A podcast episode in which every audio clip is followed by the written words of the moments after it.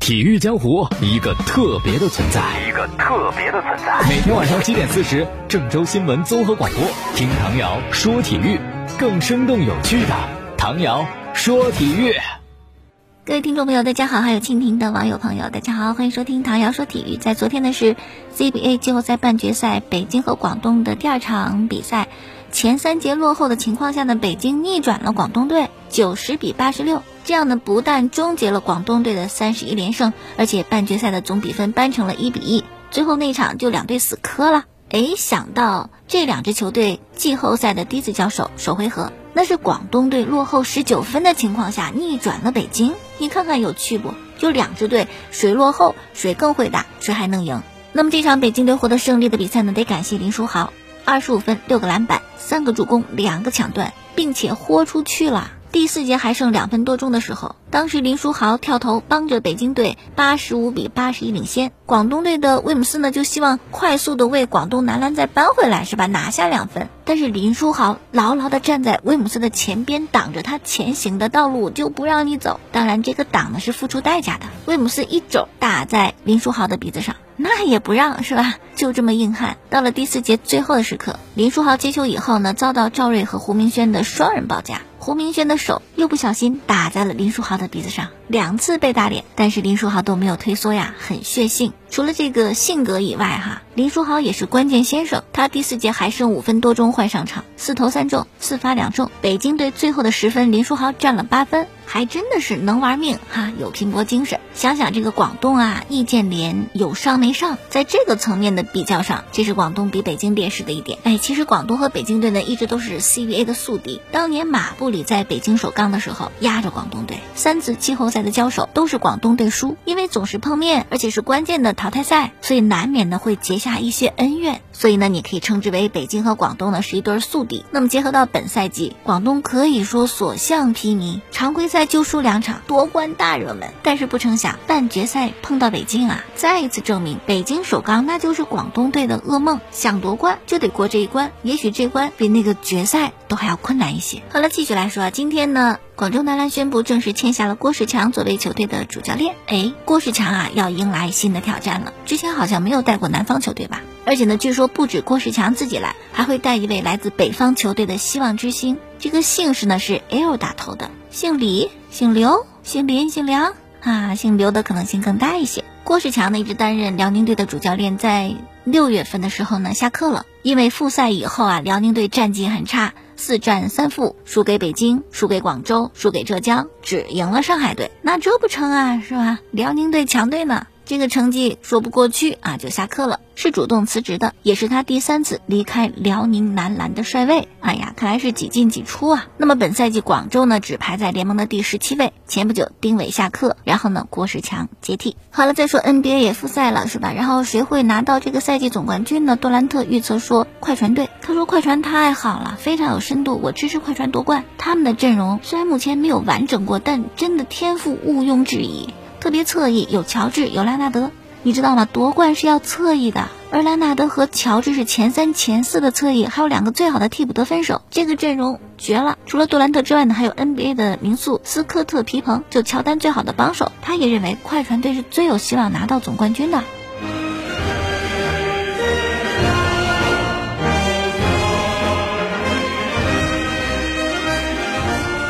好了，下面是中超了七号最后两场比赛，武汉卓尔对阵石家庄永昌，以及河北华夏幸福对阵重庆当代。卓尔和永昌的比赛，卓尔前两轮表现应该还行，是吧？战胜了升班马青岛黄海，虽然输给国安，但是开场就丢球的情况下，应变能力还不错，稳定性还可以的。那么这次呢，对阵永昌，就继续看武汉卓尔的对战术的执行力和经验怎么样。之前他们跟永昌交手都在中甲了。武汉卓尔是三胜一平两负，稍微占一点优势。那么永昌呢，连续两轮都是二比二的平局。对阵华夏幸福是先进球，而对阵青岛黄海是两度领先，两度被人家扳平。说明球队把握机会、应变能力等等一些环节是有待提升的。不过永昌队当中有穆里奇啊，之前亚冠的最佳射手，他应该会起到非常突出的核心作用，就看他表现怎么样了。好，在一场华夏幸福对阵重庆当代的比赛，网络预测是华夏幸福不败。这个华夏幸福开局走势稍微不利，首轮是平了永昌，还被罚下一个人，上一轮更惨，零比四输给上港。其实这个分组，华夏幸福应该是能够拿到比较理想的排名，最起码不应该是掉在这个最后，是吧？但目前已然这个情况了，暂时 B 组最后一位，所以这一轮对阵重庆当代，那是要拿分的。而且华夏幸福也不缺人呢，高拉特不是租借过去了吗？所以高拉特能否融入球队，他的表现怎么样，是这一轮比赛很大一个看点。可是重庆当代这一轮实力也有提升啊，前两轮全华班。一比二输国安，二比二平泰达，踢得还是很积极主动的。现如今第三轮，五位外援都和球队会合，有没有可能出战呢？也许这轮才是重庆当代真正的亮个相，真正的实力。所以比赛也挺不好说的。好，再回放昨天结束的比赛，国安三比一胜的泰达。这场比赛国安先进球是阿兰，然后下半场呢是荣浩为天津泰达扳平一比一。那接下来呢是张稀哲的进球，国安二比一。比赛近尾声，于大宝制造的乌龙，国安三比一。张稀哲这个赛季的首粒进球啊，使他为国安踢球的总进球数达到了四十一粒，这样就超越了名宿陶伟啊，成为国安联赛进球榜的第一人。那么青岛跟上港的比赛就更值得说了。比赛之前肯定觉得，哎呀，这两队的实力相差太大，就好像你班上的第一名班长跟最后一名去做比较一样，显而易见哈。结果显而易见，我们都没说对，是吧？首先，上半场比赛很沉闷，上港没有表现出很霸气的那种感觉。到了下半场，好看了，进球也多了，算进的不算进的好几个呢。首先，第一个四十八分钟，阿瑙托维奇在禁区内连过了刘家琛和刘振礼，小角度的推射破门，但是被判越位在先，不算啊。六十五分钟，青岛黄海的外援亚历山德尼禁区内被魏震推倒，主裁张雷判罚了红牌加点球，这样的青岛一比零领先。到了第八十六分钟，上港球员李胜龙在禁区内被青岛外援亚历山德尼撞倒了，又一点球，奥斯卡点球扳平，双方最终呢是一比一。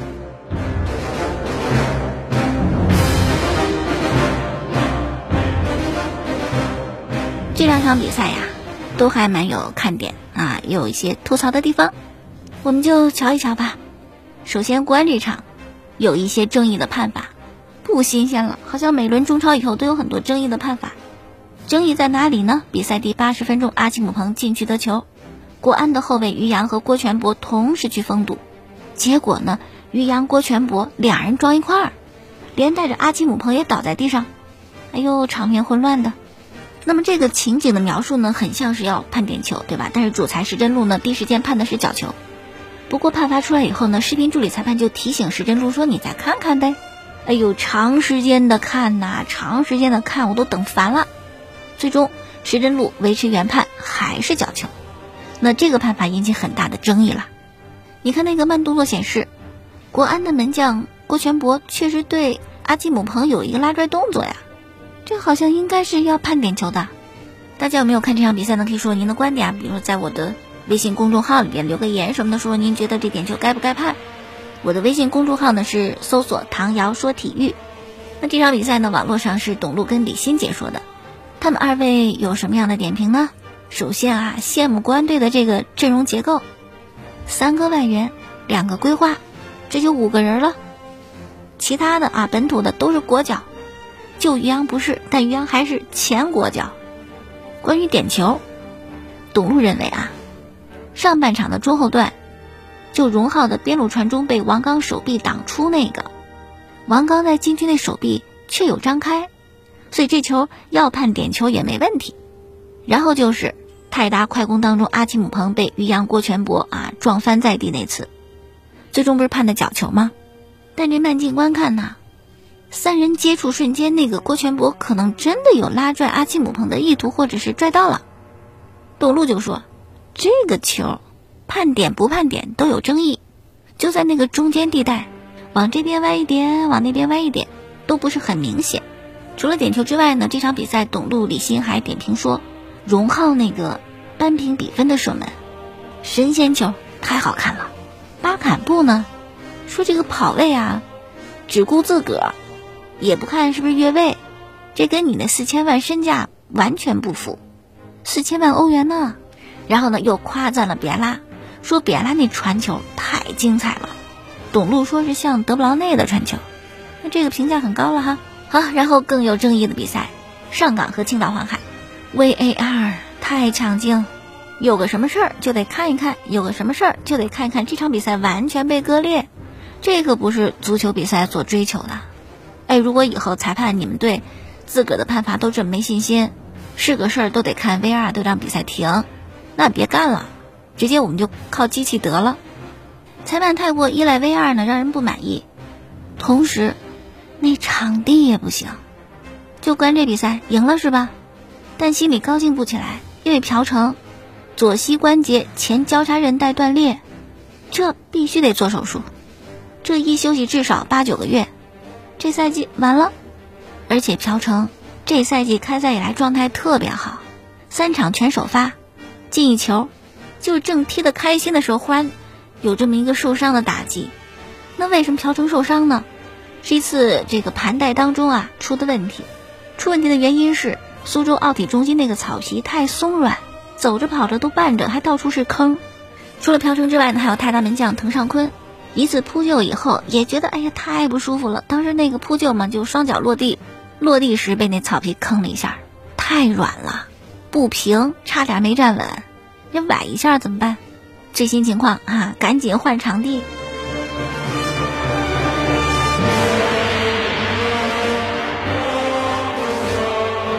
好，再说欧联杯的消息。塞维利亚是二比零淘汰了罗马，这样的四分之一比赛是对阵狼队跟奥林匹亚克斯之间的胜者。勒沃库森呢是一比零小胜流浪者，将和国米争夺四强的席位。欧冠也要开始啦，八号凌晨，皇马的比赛。今天的赛前发布会，昨天咱讲了，大名单里又没有贝尔，那记者能放过这个自带热搜体质的话题吗？肯定得问，贝尔怎么又没上场呀？问齐达内，你出于什么考虑呀？你是不是跟他有矛盾呢？齐达内就讲，贝尔没有入选名单是个人原因，不是因为我，也不是技术决定的。我跟他没问题，我们互相尊重。那至于贝尔为什么不能上场比赛，我唯一能说的啊，我再说一次，你记好了，是他自己更愿意不出场，没更多的了啊，没更多的了。这场欧冠的皇马对手是曼城，曼城的发布会上也有记者提问，也说到一位球星，不啊，确切说是两位。就让这个曼城主教练瓜迪拉比，本泽马跟梅西谁更好？那还用问吗？那瓜迪奥拉对梅西那就是偏心，所以瓜帅说，本泽马呢确实很出色，但是自打我在巴萨执教以来，已经有二十多名球员被问啊跟梅西做比较，已经有二十人啦。言外之意，你听说过谁超过梅西吗？哎，能和梅西比就不错了。那么皇马对曼城的第二回合比赛呢？皇马穿玫红色的球衣亮相。这是球队下赛季的第二套球衣，客场球衣。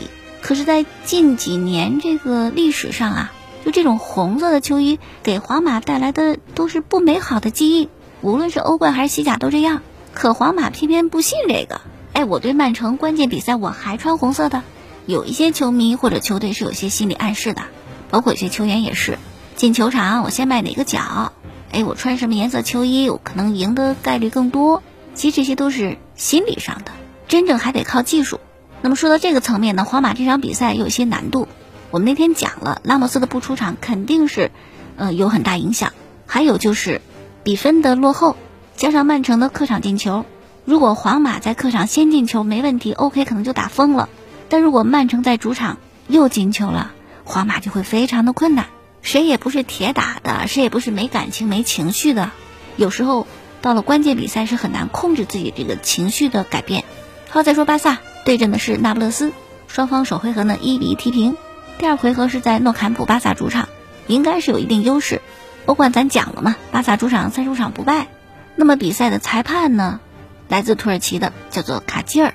哎呦，提到卡基尔不陌生啊，上赛季巴萨特别没有面子的比赛，被利物浦逆转的比赛，就是卡基尔吹的。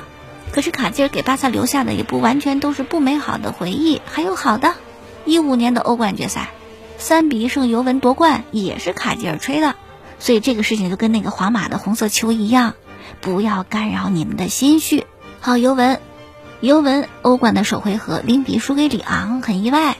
这次是回主场，我相信尤文可以逆转晋级的。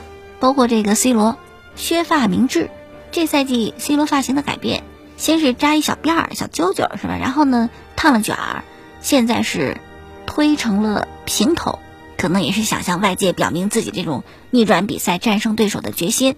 其实我觉得还算容易啦，特别历史上尤文有过这样的名场面。上赛季欧冠淘汰赛，首回合零比二落后，主场三比零翻盘，C 罗帽子戏法，那还是对马竞，这对里昂，我觉得应该更简单一些。好了，那今天就说到这儿了，感谢您的收听。过去的节目录音呢，在蜻蜓 FM 上搜索“唐瑶说球”，我的微信公众号，您搜索“唐瑶说体育”，节目是在每天晚上的七点半，还有第二天凌晨的一点四十播出。明天我们再见。